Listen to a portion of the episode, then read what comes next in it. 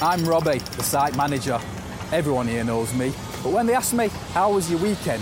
They're surprised when I say, I'm getting paid, loading a helicopter on board a transport plane as an RAF reserve. I'm in charge of making sure it's loaded correctly. If it isn't, the plane can't fly. Knowing the pilot needs my OK before takeoff, that's a special feeling. Make your spare time count with over 40 roles. Commit only 27 days a year. Search RAF Reserves. It's the fighting. It's the fighting. Clock. It's the fighting.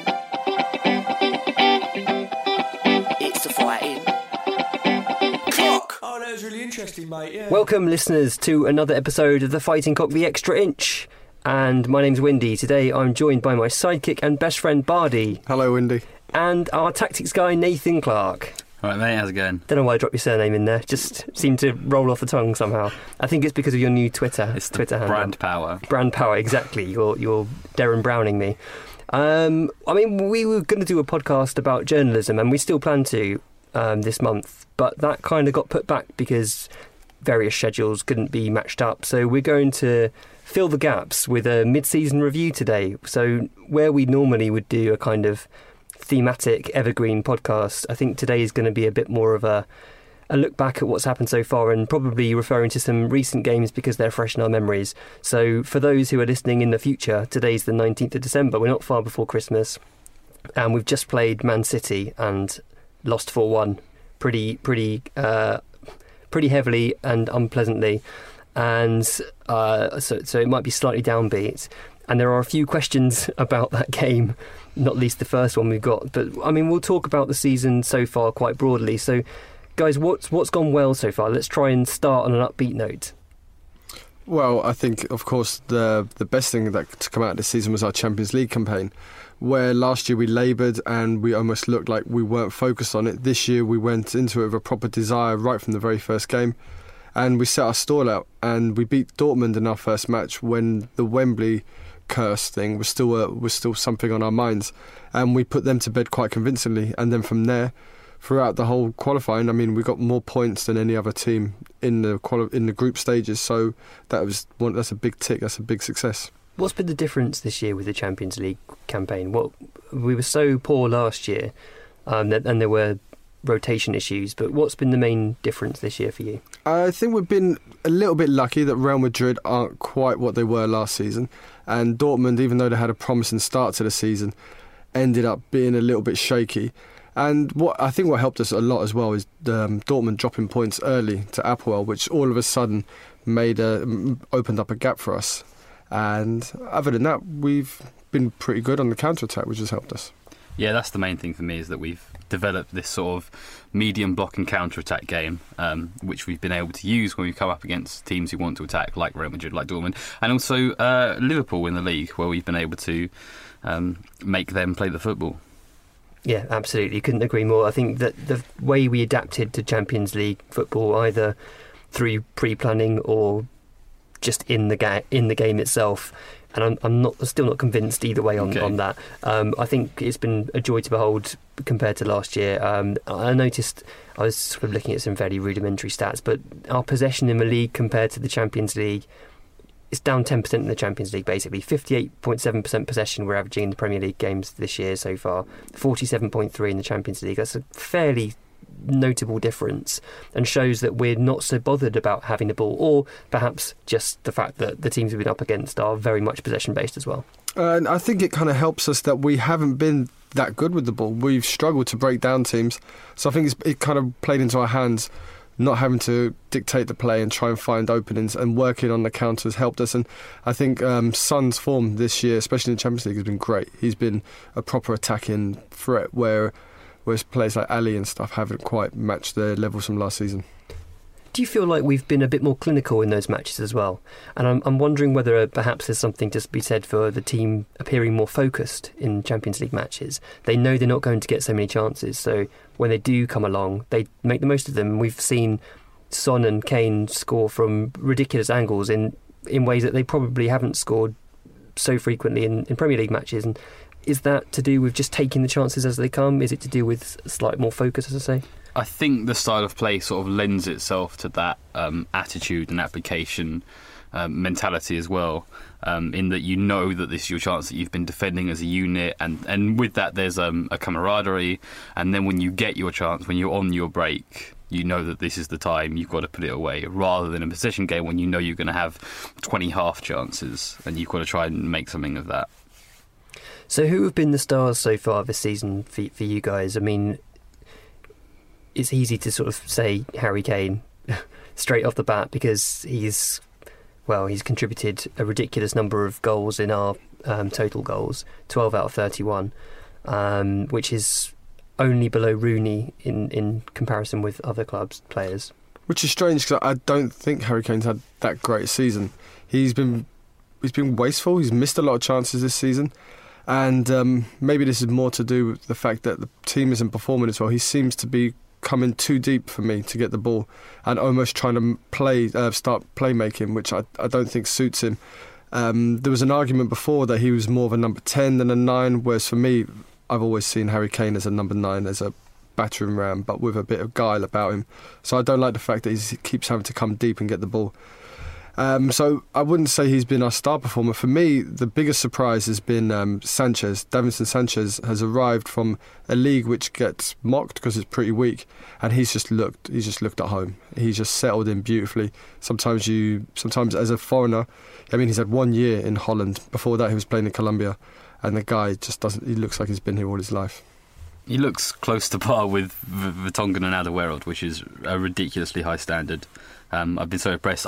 My scepticism with him when he was coming in was his passing game, but at first we sort of worked our way around that by using him in the middle, and all he does is pass sideways, and since then he's progressed as well in his ability to play forward ball. So yeah, I'm completely blown away by him. Yeah, he's not a defender who uses his strength and his speed to get out of trouble. Of course he has that in him, but his position is a lot better than I gave him credit for when he first joined. I can maybe think of two mistakes he's made this year. One was the West Brom goal, which even that was a little bit unfortunate, and of course the red card against Watford, which now looking back has cost us quite a lot. Yeah, I mean that moment in hindsight, it was so needless. He didn't need to do it. We've been on a downward spiral pretty much since, and part of that's because he hasn't been there, because he's so prominent in our team now, and he's so crucial to the way we've been playing this year in terms of his pace and a reading of the game, allowing us to play a bit higher. I think he's an exceptional signing. I think we paid a ridiculous fee for him in terms of what we'd previously paid for players, but not ridiculous in terms of his worth or the market as it stands now. No, I mean, if we sold him today, we 60 upwards, yeah, up for him easy. And you can see how Dyer's performed recently in centre-back, and the difference between Dyer and Davinson, there's a massive difference between them. Davinson is a top-class centre-back. One thing I expected from him that I haven't seen much of is the ability to run forward with the ball. I'd read a few things saying that he's quite good at kind of popping into midfield and playmaking almost, not with kind of incisive forward passes, but just finding the right man in space. Like kind of Vertonghen movements. Yeah, exactly. And I'm kind of looking forward to seeing if he can add that to his game in the second half of this season and the seasons to come. I think we've seen his technical ability on the ball in terms of his ability to resist pressure, yeah, and just play a neat game. So I don't think it's completely missing from his game. One player I would add to the who's playing well list is, especially recently, is Son. I don't necessarily think that he's taken a step up this season. I think that it's as much about the context of the team and what the team needs. But he's coming in and he's doing his job consistently. I've been very impressed with him. Yeah, I agree. I love Son. I think he's one of the most underrated players in the league. I think he's definitely our most underrated player. I think people take his goals and assists for granted, but it's not just that. It's his movement off the ball, how relentless he is when attacking the fullback, and it has the effect that eventually the fullback knows that he's going to get the better of him, and it puts them on the back foot, and they don't know quite how to defend against him. In a similar way to Wilfried Zaha's done with Palace. If you torment a defender that much throughout the game, you eventually get your way over them, and he's done that a number of times already. If I have one complaint to make about Son, it's that he's not ruthless enough in his personality. He seems to be the easy substitution and the easy player to drop, which I don't like. there to, if there's a problem with the team, he's the first one to get yanked. Whereas someone like Eriksen, Ali will be given that 10-15 minutes longer than Son.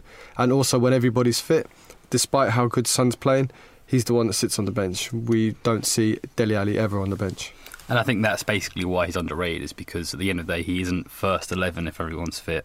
But you can still rate him because he's a brilliant 12th player, and one of the best in the league for that regard. He's one of those kind of players that you want to ride their form. When they're in it, just use them. Yeah. Use them until they're knackered and then bench them. Because he goes on sort of streaks, doesn't he, with his goals.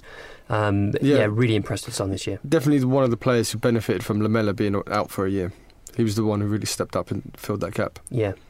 Yeah, it's nice to have Lamella back. I'm sure we'll come into that at some point. Any other players you want to kind of mention that you think have stood out? I mean, I feel like if we were recording this 6 weeks ago, then Harry Winks would have got a mention, but he's had a few iffy performances. I know Bardi's not his greatest fan at the moment. Well, I mean, we've got questions on Harry Winks later, and I'll express my feelings on him later. No worries. So what's not gone so well this year? I mean, I would start off with the League Cup exit, which is a damp squib, to say the least. Yeah, I mean, especially being 2-0 up. But if your manager's saying it's not important, then that kind of does slip into the players' mentality. And football players are kids. Give them an opportunity to not perform or not need to perform, and they invariably don't perform. What do you think of this kind of theory that Spurs need to win a trophy? I mean, you always need each team needs to be able to pin their success on something. I mean, it's very rare you'll get a team like maybe Brazil '82, that the greatest team in the world, but they didn't win anything. They have to be exceptional team for them to be able to still stand out without having won something. Unfortunately, I think Pochettino, for his legacy, he does need a trophy eventually, because you can't keep saying about progression, second, third places. There has to be some kind of tangible product at the end of it, unfortunately. I would say look at Arsenal and how for 10 years they didn't win a trophy. Everyone brought up trophies. Why aren't we winning trophies? And then they won 3 FA Cups in 4 years, and you know what? They still hate him. They still want him out. He's still a disgrace. He's still ruined the club. I think you can never use Arsenal as a measuring stick about normal football clubs. That's true. They're certainly not usual fans, are they? No. Fair points. Yeah, I kind of agree, actually, that Arsenal was a good comparison in this sense. I kind of see it from a fan perspective as well, of kind of looking back at the history books and wanting something to be noted down about this team because they might otherwise be forgotten. But I'm all for Poch prioritising the league and Champions League at this point, because they're the two most important competitions we're in. Yeah, and I do agree with that, but it would be nice to be able to bookmark this team, this kind of generation, because I think part of the problem we're having at the moment is this. I got a funny feeling this could be an end of a little cycle here, where we've had 3 years of progression, and all of a sudden we've hit a little bit of sticky form, and it would be nice to kind of end this kind of period with a trophy at the end of it. So what's brought that form about? What do you feel's gone wrong compared to last year? I think we've basically had the same attacking four now for a while. Teams have worked out how to stop us. We've regressed in certain areas in the fullbacks. We've, through injuries and through selling players, we've weakened. Our midfield has dropped off in performance levels. Dembele is not the player that he was, and when we've got no Wanyama, we've had no Lamella, and unfortunately we keep having to flog Kane, Eriksen and Ali. They have to keep producing, and they're not, and that's where our problems lay. Yeah, I would say predominantly injuries. I think that We've had a huge injury crisis this season, and it's been sort of undiscussed, unseen, because we do have now some moderate depth to the squad, but still when you're missing your best players and you're missing the ability to play a back three, you're missing how you build the ball out the back, it completely changes the way you play. And that in combination with moving to Wembley, where it's harder to play a possession game because of the size of the pitch, because of the softness of the turf, it's been a horrible combination, basically. And we do start season slow, so maybe we'll come into something now. I'm a little optimistic, more so than most Spurs fans at the moment, it seems. So talking about the idea that we've flogged these front four and they're now struggling for form and fitness, we have a question from Serbiet on Twitter who says, does Eriksen deserve a place in our starting 11 as he seems to have rediscovered his disappearing act? I mean, if you don't play Eriksen, who are you going to play? That's the fundamental problem. I wrote a blog recently about that. I called it the Poch Cartel, where he's kind of built this group of players now. This is his team, and he's got nowhere else to go. He's got only those players who are totally loyal to him, whereas everyone else has been pushed aside. Bentalebs, other players like that, other options he doesn't want at the club because, one, they're a distraction, but now, unfortunately, he's got nowhere else to turn. So Eriksen has to play because we don't have anyone else. Eriksen's great. I think he's an incredible player, and I think that the fact that we are criticising Eriksen and we're criticising Dele at the same time, and even saying Harry Kane's a bit off, is no coincidence. I do think it is that we aren't building the way we like to because of injuries, because of Wembley and various things, and I am happy to give him a pass because I know that the quality is there. I'm not worried about his performances or his mentality. Yeah, I would like it noted that I'm not calling out Eriksen. I'm not saying Eriksen is a bad player. Eriksen remains a great player. But we've seen throughout his career at Spurs, he does have moments and he does have periods where he does drop off.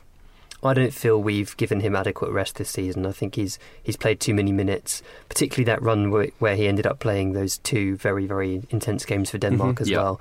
It was a really tough period. His performances for Spurs dropped considerably throughout that. And had Lamella been back, say, a month sooner, he may have got a couple of rests and we may have got the best out of him, and then as a result the best out of the team, because when Eriksen's not playing well, we struggle to play well. Likewise Dembele, I think we've really suffered with Dembele's what should we say, old age, hips and knees. I mean, he looks a shadow of his former self, to the point where I don't think Dembele should be starting too many games these days. There is something as well which people aren't thinking about, is the World Cup is looming. And for a player like Eriksen, this might be his one and only opportunity to play at a World Cup. And I think historically, if you look back, there's always certain individuals that will kind of drop off a little bit and not give 100% in order to be fresh for their country. If his country's going to have any hope in getting through the group stages, it's going to be on him. So I think for him, probably our league campaign might come second to what he's thinking about this summer. That's a fair point. And I don't hold it against him. I think it's very easy to get upset at a player who's holding out for his national team, but you'd probably do the same if you were them. Yeah, apart from Harry Kane, he'll kill himself for national team and club team. Yeah. And we have a question from Greg Jenner on Twitter, who says, Lloris's kicking and distribution. The City game highlighted this area. What's the advantage of playing it out of the back against a furiously intense opposition press? And I guess this ties into what we were saying earlier with the City game being so fresh in our memories and feeling a bit downbeat at the moment after that match. I mean, obviously we saw a direct comparison with the two goalkeepers, one who's a master of distribution and one who's simply not. So what do you think, Nath? The advantage of playing out through the pressure is that it leaves a load of space behind, and then you can essentially counter-attack into that space without ever having lost the ball. And that's a great thing to do if you can do it. It becomes a question of when is the right time to do it. And I can understand why people would say the City game, for example, or this game or that game was not the occasion to do it. Bardi, do you have a heart attack every time the ball goes to Lloris? No, I don't, because he very rarely makes a mistake, but it very rarely leads to anything either, other than like an opposition throw-in. It would be nice if we could have a goalkeeper that could pass out, but, you know, Lloris is a top-quality goalkeeper, but he's not really the goalkeeper we need, but I give Lloris a pass as well, to be honest with you. Yeah, I totally agree. Yeah, you have to give Lloris a pass because of his general quality. When he first came in under AVB, he very much seemed like the keeper from the future with his sweeping and the way he came out. Yeah. And it seems like incredibly quickly the modern game has not only caught up with him, but then put him in a situation where his passing seems a little outdated. And that speaks less to Lloris than it does to the development of football. Yeah, I have to agree 100% with that. When he arrived, he was like a phenomenon because he would come out and clear the ball. Now you've got goalkeepers coming out and not clearing the ball but passing the ball, and that's where the game has moved on and Lloris hasn't. Do you think we take him for granted a little because we've got so used to that sweeping? I think he covers so much space behind our back three or four. I think there's been a little bit of a drop off in performance from him. There was a crazy stat in the Champions League where I think the last 10 shots on target were all goals that he conceded. I think he's starting to make errors now, even in his sweeping. I think it was against West Brom, maybe, where he came rushing out and he got beaten to the ball. No, was that him? I think so. Anyway, I think it was Lloris. So there are moments where he's looked a little bit fallible, but he's still a good goalkeeper. What do we make of the nutmeg for City's fourth goal? straight through him. Happens. It happens, yeah. I'm willing to give him a pass on best that goalkeepers in the world getting nutmegged. Yeah. Yeah, I mean, I think Lloris is great generally. I don't think we'd get a better goalkeeper if we tried. So, yeah, it's one of those things. It would be nice to have a goalkeeper that could play those long passes with accuracy, but as long as, like you say, he keeps it relatively safe, he doesn't make too many mistakes, and when there are mistakes, it's a throw-in rather than anything more serious, then that's fine. Of course, if we had a goalkeeper who could pass, that would be what we want, really. So I think that was where we would lead to, and maybe... We do have a goalkeeper who can pass in Michel Vaughan, but he can't stop the ball. Yeah, that's the problem. So the areas for improvement as we go through the season. What we've got a question from Walker0104 on Twitter. What's going on with our fullbacks this year? This time last season we had four that you could rely on in all situations. Now Davies is the only safe pair of hands. Rose is not fit. Trippier is inconsistent, and Aurier has not settled. What do you think about the fullbacks? I feel like we've regressed at fullback, but there's a lot of room for improvement, and I expect to see that throughout the season. I mean, Kieran Trippier, I wouldn't say he's inconsistent. Kieran Trippier is Kieran Trippier. I think he's kind of reached his level. He's not the fullback we need. I almost said the Superman quote or whatever it is. He's not the fullback we need, but he's the fullback we got. It was that Batman. It's deserved, but there you go. But. You know, he lacks everything that we need in a fullback, unfortunately. And where he does okay against the weaker teams is fine, but we cannot claim to be like a challenging team with Kieran Trippier at right back. That has to change. I think the Aurier situation proves a bit of a warning for the Rose situation, is that it's easy right now to say, well, Rose has done this, he's a bit of a dick, he's out of form, let's get rid of him and bring Sessegnon in. Well, that is sort of the mentality we've had with Walker and Aurier, and we've seen the prices that Aurier... We're halfway through the season and he hasn't settled. And although he has the ability to replicate Walker's performances, we've yet to see that, and it's had a significant effect on our performance as a team. It's kind of frustrating for me as a youth watcher, because we've got a fullback there, Walker Peters, who's so well set to be a Pochettino fullback, and he's barely had a look in. He was man of the match in his debut. Admittedly, I didn't think he was the best player in our team, but he was awarded the man of the match award. It's a bit of a sickener to see him kind of waiting in the wings whilst we struggle on with Trippier and an underperforming Aurier. Yeah, I mean, fullbacks don't need to be the greatest defenders in the world at the moment, but they have to be physically capable of getting up and down. And Trippier is in that halfway house where he's not the greatest defender and he's not the greatest attacker, and plenty of times you see him, he seems to be constantly chasing forward or running backwards. He's never where he should be. But while I was thinking about fullbacks and just reading a little bit on Google, I found this really interesting anecdote. And Roy Hodgson, that great luminary of football and that great progressive thinker, in 1996, when he was the manager of Inter Milan, he actually sold Roberto Carlos because he didn't know where to play him. So he spent like half a season playing Roberto Carlos at left wing, centre midfield, and he just didn't trust him as a left back, and sold him to Real Madrid. And then, you know, the rest is history. He went on to win 3 Champions Leagues, a World Cup and everything. That's amazing. So, I guess in a way it's similar to the situation we had with Christian Ziga. We didn't quite know where to play him. He was a wing back, but we weren't always playing a back three. Yep. And so do you play him at left back and accept that his defending's not great, or do you play him in midfield? Which is why we should actually sell Danny Rose and buy Gareth Bale and put Gareth Bale back at left back, and let's complete the circle and put him there. And I think he'd be an amazing left back. I mean, do you remember the Arsenal game where we had Danny Rose as left wing and Bale at left back? You know, we beat Arsenal. That was a good Arsenal team. Crazy. I mean, it's weird to think that was. Actually, you know, Rose wasn't playing left wing in that game. He played at right wing. Rose, really? Yeah, he made his debut at right wing, I think. Okay. Going back to Aurier briefly, I actually really like him. I think there's a lot of potential there.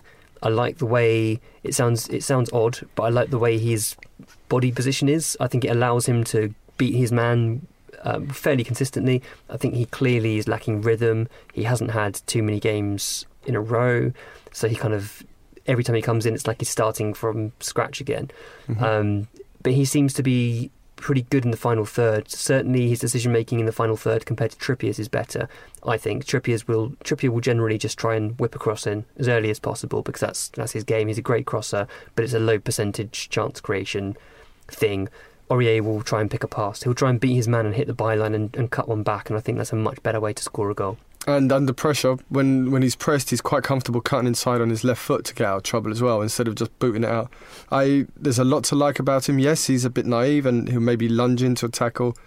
I mean, people point to the West Ham game where he got sent off as like, oh, he's a bit... But, you know, players do get sent off. I think he needs to be playing. The only way he's going to find form and find his rhythm is by playing regularly, and I think that should start immediately. He got quite a lot of criticism against Brighton because he got rolled a couple of times by Solly March when he came on. I didn't have too much of a problem with him trying to win the ball high up because I thought that was kind of in keeping with what Spurs do. And against Brighton, you can take those chances because generally they're not going to put them away. And I think actually that's probably what Poch wants to see more of, fullbacks who are willing to take a chance and not dive in, you know, and commit yourself fully, but to try and win the ball on the halfway line or beyond, and that can actually be quite a progressive thing. I don't think that we can doubt his ability, or at least his potential, only the performances he's given us so far. And with that comes the question, how would he be playing if he had been brought earlier and had a full pre-season with the team?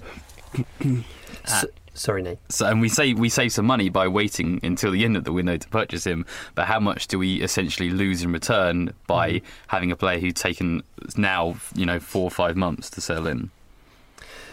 Yeah, so exactly. So along those lines, do we need to spend some money on fullbacks in January? We've got a question from Spurs fandom who said, what is our best fullback combination and what are the relative advantages of each pairing? But I guess we don't even know who our fullbacks are going to be come the end of January, because for all we know, Rose might go. Maybe we'll get the offer that will take Rose away. He certainly doesn't seem as committed as he once did.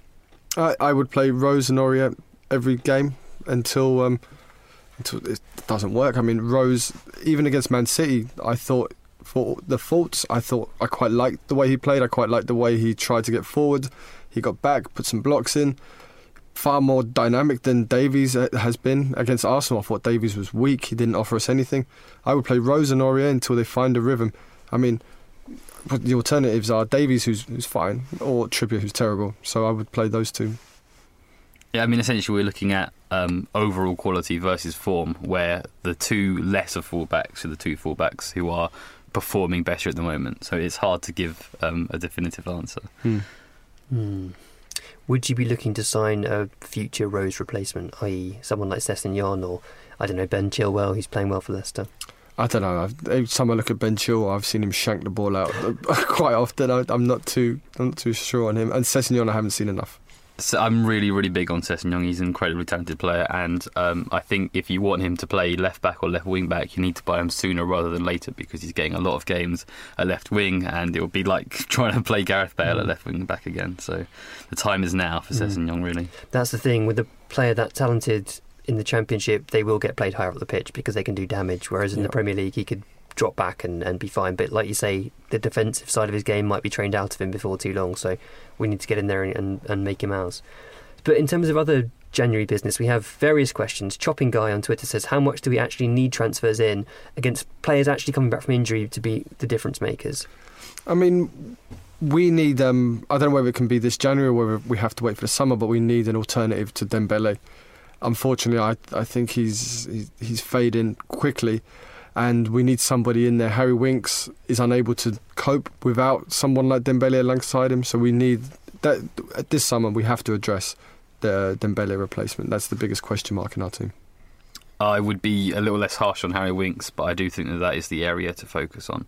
I think it's very hard, having come this far in the season, and say, well, actually our squad is fine, when we've had deficiencies in these areas and these players are tired. But the fact that Lamella has come back, the fact that Wanyama's going to come back, Alderweireld's going to come back, I do think we have a decent squad. I think we've been crying out for a winger for ages, and suddenly Son has proven himself in that role. We've been crying out for depth for Eriksen for ages, and suddenly Lamella's fulfilling that role.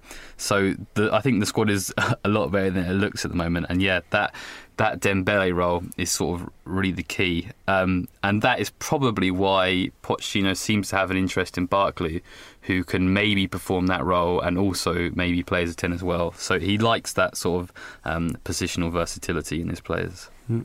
Particularly if he's playing a 3-5-2, which we've kind of played a fair amount this year. I don't love it. I think partly he's done it to accommodate Sissoko, because he doesn't seem to trust Sissoko in a two-man midfield, but also doesn't want him to play fully as part of the 3 in the 3-4-3. So we've kind of got this middle ground where we've had Winks or Dembele as the pivot, and then Eriksen and Sissoko, or Ali and Sissoko, either side of the pivot. I'm not convinced it's the way forward for Spurs. I don't think it's getting the best out of many of our players. What have you guys made of that slight subtle change? The 3-5-2 we've seen works really well when we're playing on the counter-attack, as we did against Liverpool and against European sides, but I think when we dominate the ball, we're better off in a 3-4-3, and I think that we will return to that when we've got the likes of Wanyama and Aurier back on the team. So it's papering over the injuries, you think? Yeah, basically. And if you want to use Sissoko for his ability to play a lot of minutes, to cover a lot of ground, to be positionally versatile, then you accommodate to him by playing a three-man midfield. So that makes sense in those particular cases. But I still think 3-4-3 will be our formation going forward. We haven't mentioned Sissoko yet. What have you made of him so far this year? It feels like kicking a puppy. It does a bit. He's good on the counter-attack, and he can absorb a lot of minutes, and he works really hard now, but he's still a technically very limited player. And as we saw against Arsenal, for example, he really struggled in that situation, controlling the ball under pressure and trying to be creative. It just doesn't suit him at all. So he has a role in the squad as to be this player who can run with the ball, to be this player who can absorb minutes. But we paid $30 million for him, and he's on huge wages to fulfil a role that could maybe be played by a youth player. Mm-hmm. Yeah, he's a blunt instrument. He's like not even a very useful blunt instrument. He's like a wooden mallet, which is only really good for putting like tent pegs in. But he gets around the pitch. He presses. He counter attacks in the way. You know, he gets the ball and runs straight. But he's a useful player. But the moment he starts against a team like Arsenal, I get nervous, and it's kind of been proven that he's not great. I think it's just shown up how much we've missed Wanyama as well. For sure. I mean, that guy was so criminally underrated at times last year. I think he held the midfield together, and I think his absence has been felt hugely. I think he can do a lot in midfield that Dembele does, and that's why I'm not so convinced that we've got to address the Dembele problem. I think Wanyama's got potential to do a lot of that for us, and I think with Wanyama alongside him, Harry Winks will become twice the player, because Winks is not a natural defensive midfielder. That's never been his game. He's fitting in there. He's doing his best for the team. He reads the game really nicely, but he's not combative enough to do that role. He's not wise enough positionally to do that role. He's more of a kind of link man. He uses the ball brilliantly. He can run with the ball, and I think he needs to be alongside a more naturally defensive player. Yeah, I think we're all a little bit kind of like, we didn't realise how big a loss Wanyama was going to be. I think he played against Chelsea, didn't play great, got injured, and we kind of like brushed it off. Oh, we'll be okay, and it's been proven that we haven't been okay without him. I think it's the combination of losing Wanyama and also Dyer having to go back into defence that has caused us so many problems, because we essentially don't have a number 6 now starting. Yeah, exactly. I mean, Dyer's performances in midfield were looking pretty good at the start of the year. When he dropped back, less so. I mean, he's been okay at times in centre-back. I think he's been very good in some games at centre-back, but he's also had a few really ropey performances where none of his strengths have been accentuated and all of his weaknesses have been clearly highlighted. Yeah, I'm Robbie, the site manager. Everyone here knows me. But when they ask me, how was your weekend? They're surprised when I say, I'm getting paid, loading a helicopter on board a transport plane as an RAF reserve. I'm in charge of making sure it's loaded correctly. If it isn't, the plane can't fly. Knowing the pilot needs my OK before takeoff, that's a special feeling. Make your spare time count with over 40 roles. Commit only 27 days a year. Search RAF Reserves. His attempted back heel against Man City on the edge of his area was ridiculous, and the missed interception towards the end was bad. And it just shows, I don't think he seems to be right mentally. He hasn't had a great season. He's been pushed around where he's going to play here. He hasn't really had a settled role, and plus there was the links with Man United. I think he needs to I think he needs to maybe not play, but it's unfortunate he has to play at the moment. He's got no other option. He's basically becoming our Phil Jones, just the guy that fills in and does a job. Yeah, I think he's suffering from being so versatile at the moment that he's now, I don't know how old he is, 23, 24 now? Yeah, I think he's 24. So he's getting to the stage now where he should be nailed on, and we're still arguing whether or not he's a better midfielder or defender. So any other transfers, anyone else you kind of have your eye on, or do you think we should be selling many players? Oh, selling? No, I don't think so. I don't think there's really anyone. No, we shouldn't sell anybody, but it's the same old thing. We need a proper alternative to Kane. We need someone else, an attacking option, whether it be Zaha or somebody else like that. And we do need to address the fact that we're probably going to lose Danny Rose. Yeah, that's how I agree with that, basically. So following on from the January transfer window, let's say we have a reasonable window, we sign a couple of players. What would be your aims for the rest of the season? I'm thinking already I'm liking the look of the FA Cup, the draw against AFC Wimbledon, and not only that, but Premier League clubs being drawn against each other, so a bit of a route being potentially paved out. I mean, it would be lovely. I'd love to have a good FA Cup run, but we're also in the Champions League. We've qualified in the Champions League, which is incredibly exciting. Yeah, but the Champions League is 2 more matches. You know, worst case scenario, we have 2 games. We'll know after we've played Juventus away where we are. I mean, we should obviously go all out for that. But if we get smashed 4-0, then it's kind of like, okay, now we refocus back on the league. The Champions League, we're in a position where we can take it 2 games at a time. And especially the early stages of knockout rounds, there's so many weeks between them because they like to get as many on TV as possible that we can rotate and we'll be okay. Yeah, I agree with Pochettino's prioritisation of Champions League first, then the Premier League, and then the FA Cup. I am fairly optimistic that we can finish in the top 4 again. I don't think it's going to be that hard a push. I know, obviously, we're outside of it right this moment, but I think that will come around for us.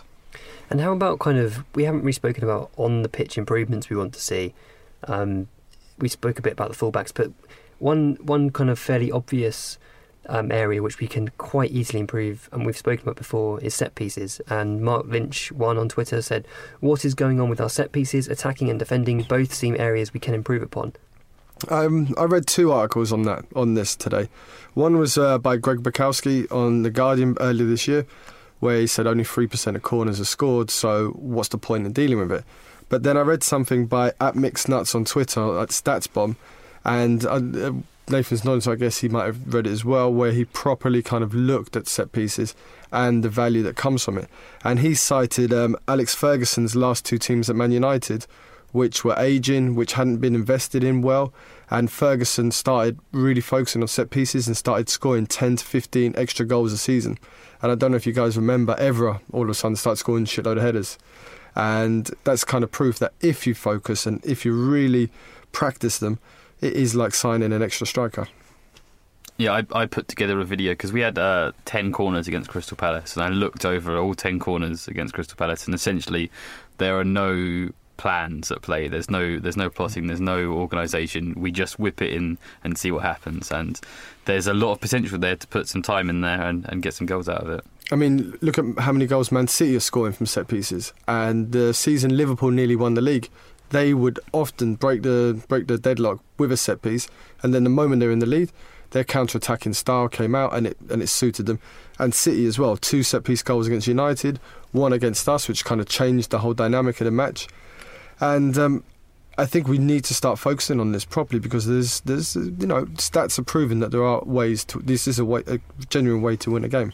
Yeah, and while we are at the moment better in transition than we are playing possession football, that first goal is so huge. Mm-hmm. If you can get that goal, like City did, with a set piece, you change the game completely. And the Stoke match, for example, changed. We scored early, and that just proves that against these kind of weaker teams, if we get the early goal, they have to change their system, and then we will destroy it. We will destroy most teams on the counter. Do you get as annoyed as I do with Kane attempting knuckleball free kicks? I don't know why he's still attempting to strike them with that particular technique. I just think someone just needs to step up and curl one towards the corner, because that seems a much... I know that makes it easy to save, but it just seems so much easier to score in that way than these knuckleball efforts that either fly miles over or hit the wall. Yeah, I think so. Like, I can't. Pjanic at Juventus, he's a curler. He's one of the best free kick takers, and he curls them. There's not really many regular kind of knuckleball free kick specialists. Ronaldo, he's scored like one, maybe one in 90. It seems a bit of a fad to me, and I wish we'd just go back to the simple get it up and over the wall into the far corner. It's Gareth Bale's fault because he scored about 10 for us in the season. It's crazy, isn't it? I think when the ball is really far out and central, and there's a huge distance for it to dip, then that makes sense. He's hit the crossbar a couple of times doing that, but I do think the closer one should be curled. And then you point to Eriksen and say, well, he's been curling them for ages and he hasn't scored one in years. But we know that his ability to put the ball there is present. Yeah, and there are other options in the team. We've seen Dyer score free kicks. We know that he's capable. I actually think Ben Davies would probably be a reasonable free kick taker. I think he's very accurate with his sort of crossing, certainly. And I'd like to think that he's got a good striking technique which can be relied upon. And I think Harry Winks would actually have a reasonable shooting technique as well from free kick range. But the other thing is the number of players in our team that are, in theory, really good at attacking the ball. Why aren't we scoring a couple more goals just from, you know, a simple ball into the box from a corner or a free kick, and someone like Dyer who attacks the ball brilliantly, Alderweireld, another one, Kane, Sanchez. These are all players that should be dominating their potential opposite number. Yeah, Sanchez's lack of goal threat has been quite surprising because Ajax looked quite lethal in the box, scoring overheads, headers. So, I think that comes down to the quality of the ball going in the box. Yeah, and clearly a lack of focus in training on that, which, you know, would come at the expense of other things. So perhaps we'd lose a bit of organisation. But like you say, there's so much upside there. When Eriksen takes the corners, he zips the ball in flat, which is really good if you have clever movement planned and you can get a person into that space first. But what we're talking about is dealing with the lofted ball with players who are really good in the air. So I think we've got a mismatch there in that we don't organise our corners. We've got good aerial targets, but we're zipping the ball in. And that's probably why it looks a little better when it's a different player taking those corners, or why Eriksen gets so much grief for it. Yeah, like Lamella went through quite a purple patch of taking corners, where he has actually got quite a good delivery. I long for a training ground routine. I do love a goal scored from a training ground routine set piece, and I wish we would do something. Imagine the handshakes if we did. We did. Kane scored one last season against Stoke, which was a nice variation of a corner. Yeah, but I think there's maybe been a couple this year which we've royally fucked up. OK, we'll move on to some more questions about various different issues, starting off with Bankrupt Spurs on Twitter, who says, could you discuss the evolution of our pressing during Poch's tenure? Feels to me like we don't do it with the same intensity as the first couple of years. Is this to avoid end-of-season burnouts, a consequence of the switch to 3-5-2, or players not following orders, or another reason?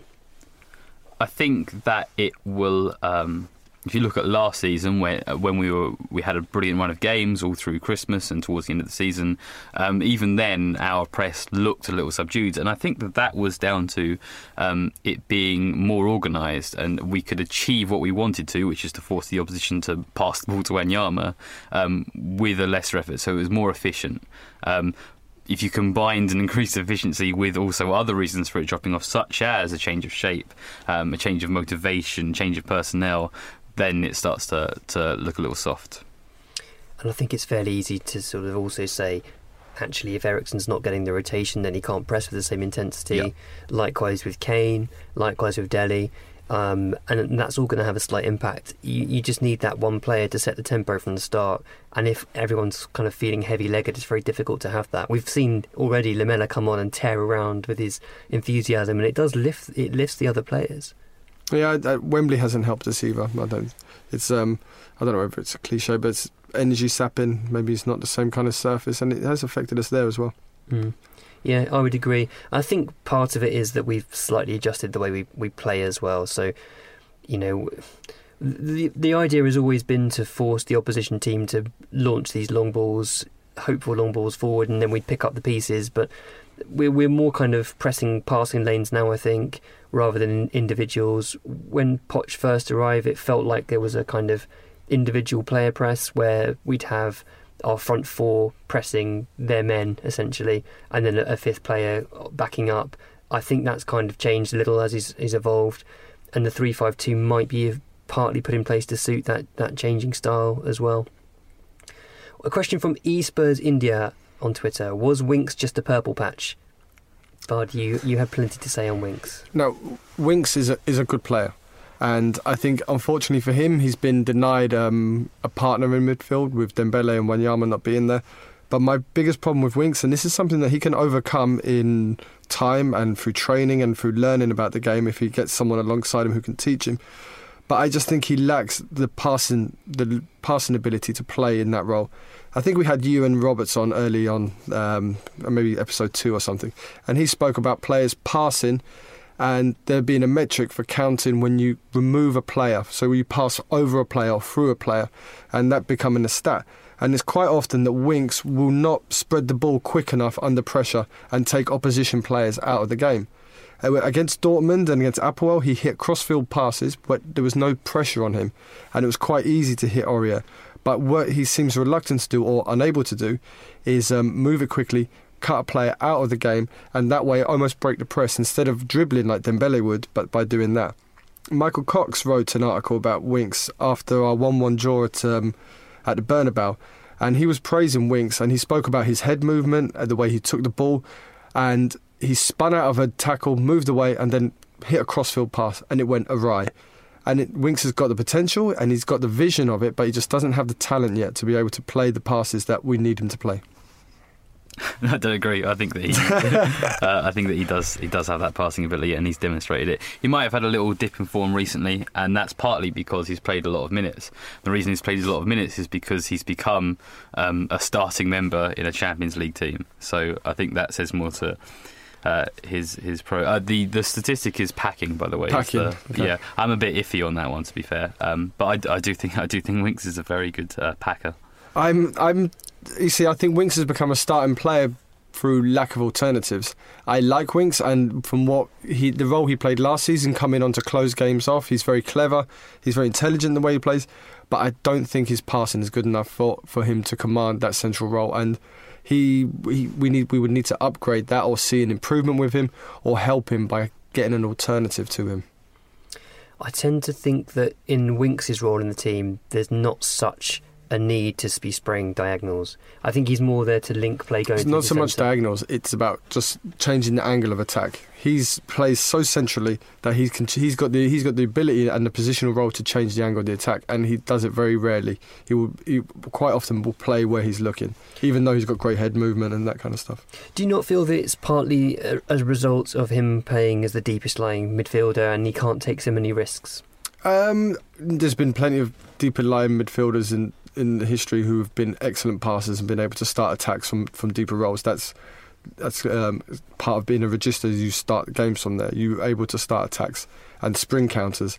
And I don't think Winks isn't. I don't think he's springing many counters at all. Actually, I think that's part of the problem. I don't think he's suited to that role. I think he needs to be alongside the guy who sits there, and possibly he'll be the one shuttling forward. And we've seen him kind of break free of challenges and then get his head up and play a nice short, incisive pass. And I think that's his game, where he's so technically adept. He's very good at getting the ball under control quickly and getting it out its feet and passing quickly and swiftly, but generally it will be a short pass, often forward. I think he's given a lot of criticism for being a backwards and sideways player, partly again because he's playing that deeper lying role, and he's there to almost link the centre-back's passes in a way. He'll take the ball from one centre-back and give it to the other, which, as you say, changes the passing angle. And I think people then sort of see him as a backwards and sideways player when actually he's doing that for the good of the team. Well, fair enough if we get another player to play that role and move him elsewhere, but currently, I don't think he's playing great in that position.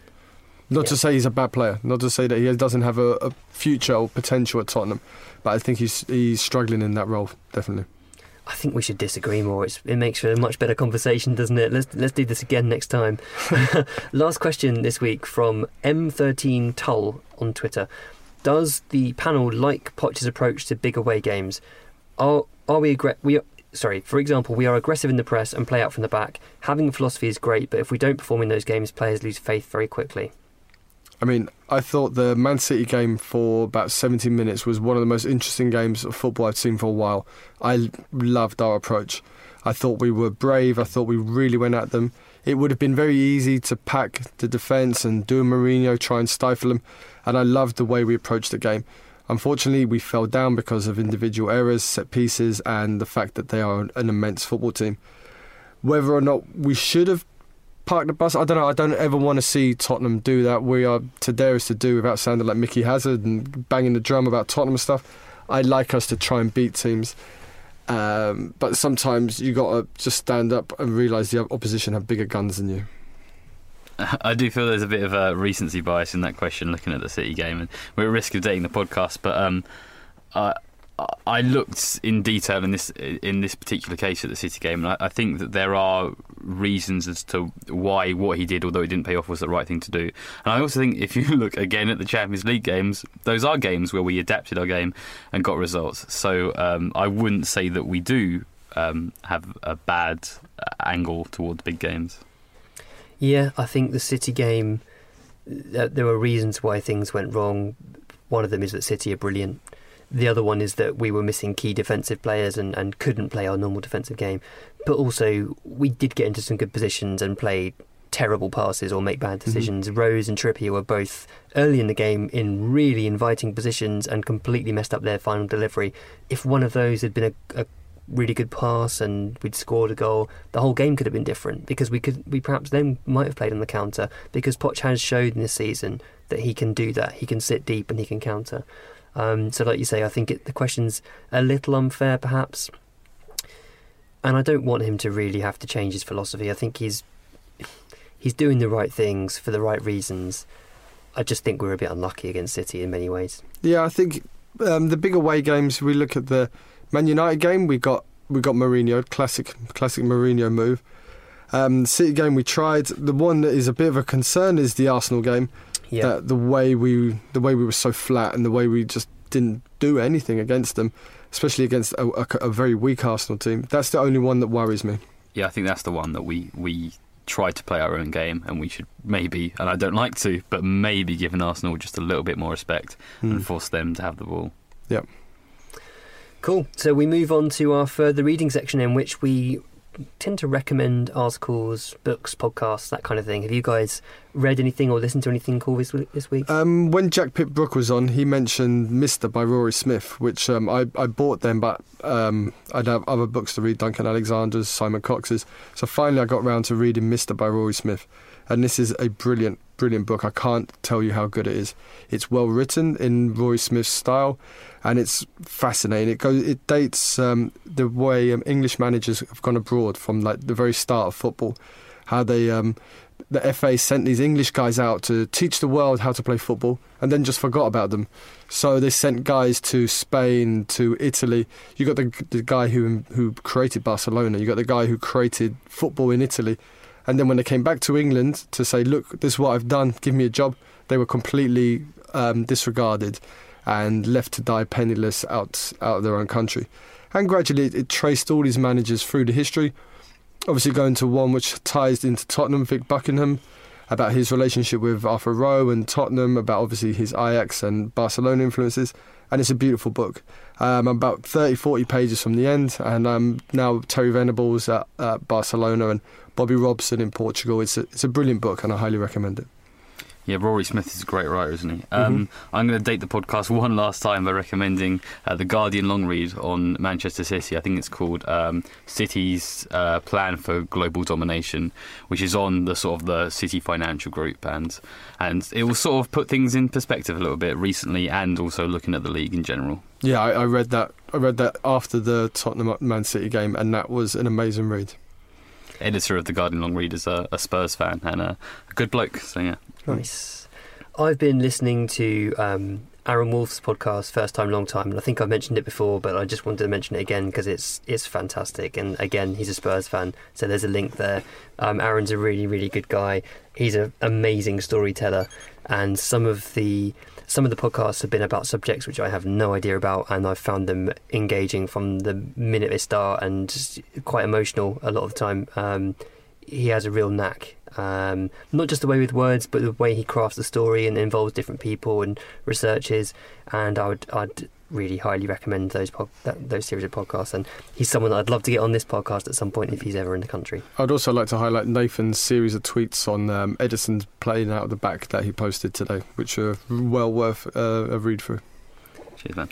Yeah, episode 2 of The Fan, which is Aaron Wolf's podcast, is so good and about Spurs. Yeah, it's great. Really, really great. Cool. So just last thing to say really is if you want to read more of Bardi and Nathan's content online, it's Bardi TFC and Nathan A. Clark, and I'm Windy Coys. Yeah, I don't think my content will be as tactical as Nathan. A bit more emotional, but I do promise I will start blogging more this year. And we'll be back next year with a new podcast feed.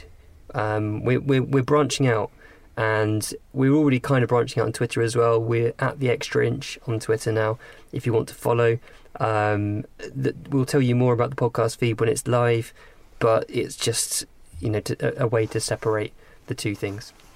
Big shout out to Cave. Thank you so much for having us once again at your beautiful studio, SNK. It's very much appreciated. Happy Christmas to one and all. Merry Christmas. Merry Christmas. It's the fighting. Clock. It's the fighting. It's the fighting. Clock. Oh, that was really interesting, mate. Yeah. I'm Robbie, the site manager. Everyone here knows me. But when they ask me, how was your weekend? They're surprised when I say, I'm getting paid, loading a helicopter on board a transport plane as an RAF reserve. I'm in charge of making sure it's loaded correctly. If it isn't, the plane can't fly. Knowing the pilot needs my OK before takeoff, that's a special feeling. Make your spare time count with over 40 roles. Commit only 27 days a year. Search RAF Reserves. Hey, it's Danny Pellegrino from Everything Iconic. Ready to upgrade your style game without blowing your budget? Check out Quince. They've got all the good stuff, shirts and polos, activewear and fine leather goods, all at 50 to 80% less than other high-end brands. And the best part? They're all about safe, ethical and responsible manufacturing. Get that luxury vibe without the luxury price tag. Hit up quince.com/upgrade for free shipping and 365-day returns on your next order. That's quince.com/upgrade. When you make decisions for your company, you look for the no-brainers. If you have a lot of mailing to do, Stamps.com is the ultimate no-brainer. Use the Stamps.com mobile app to mail everything you need to keep your business running with up to 89% off USPS and UPS. Make the same no-brainer decision as over 1 million other businesses with Stamps.com. Use code PROGRAM for a special offer. That's Stamps.com, code PROGRAM.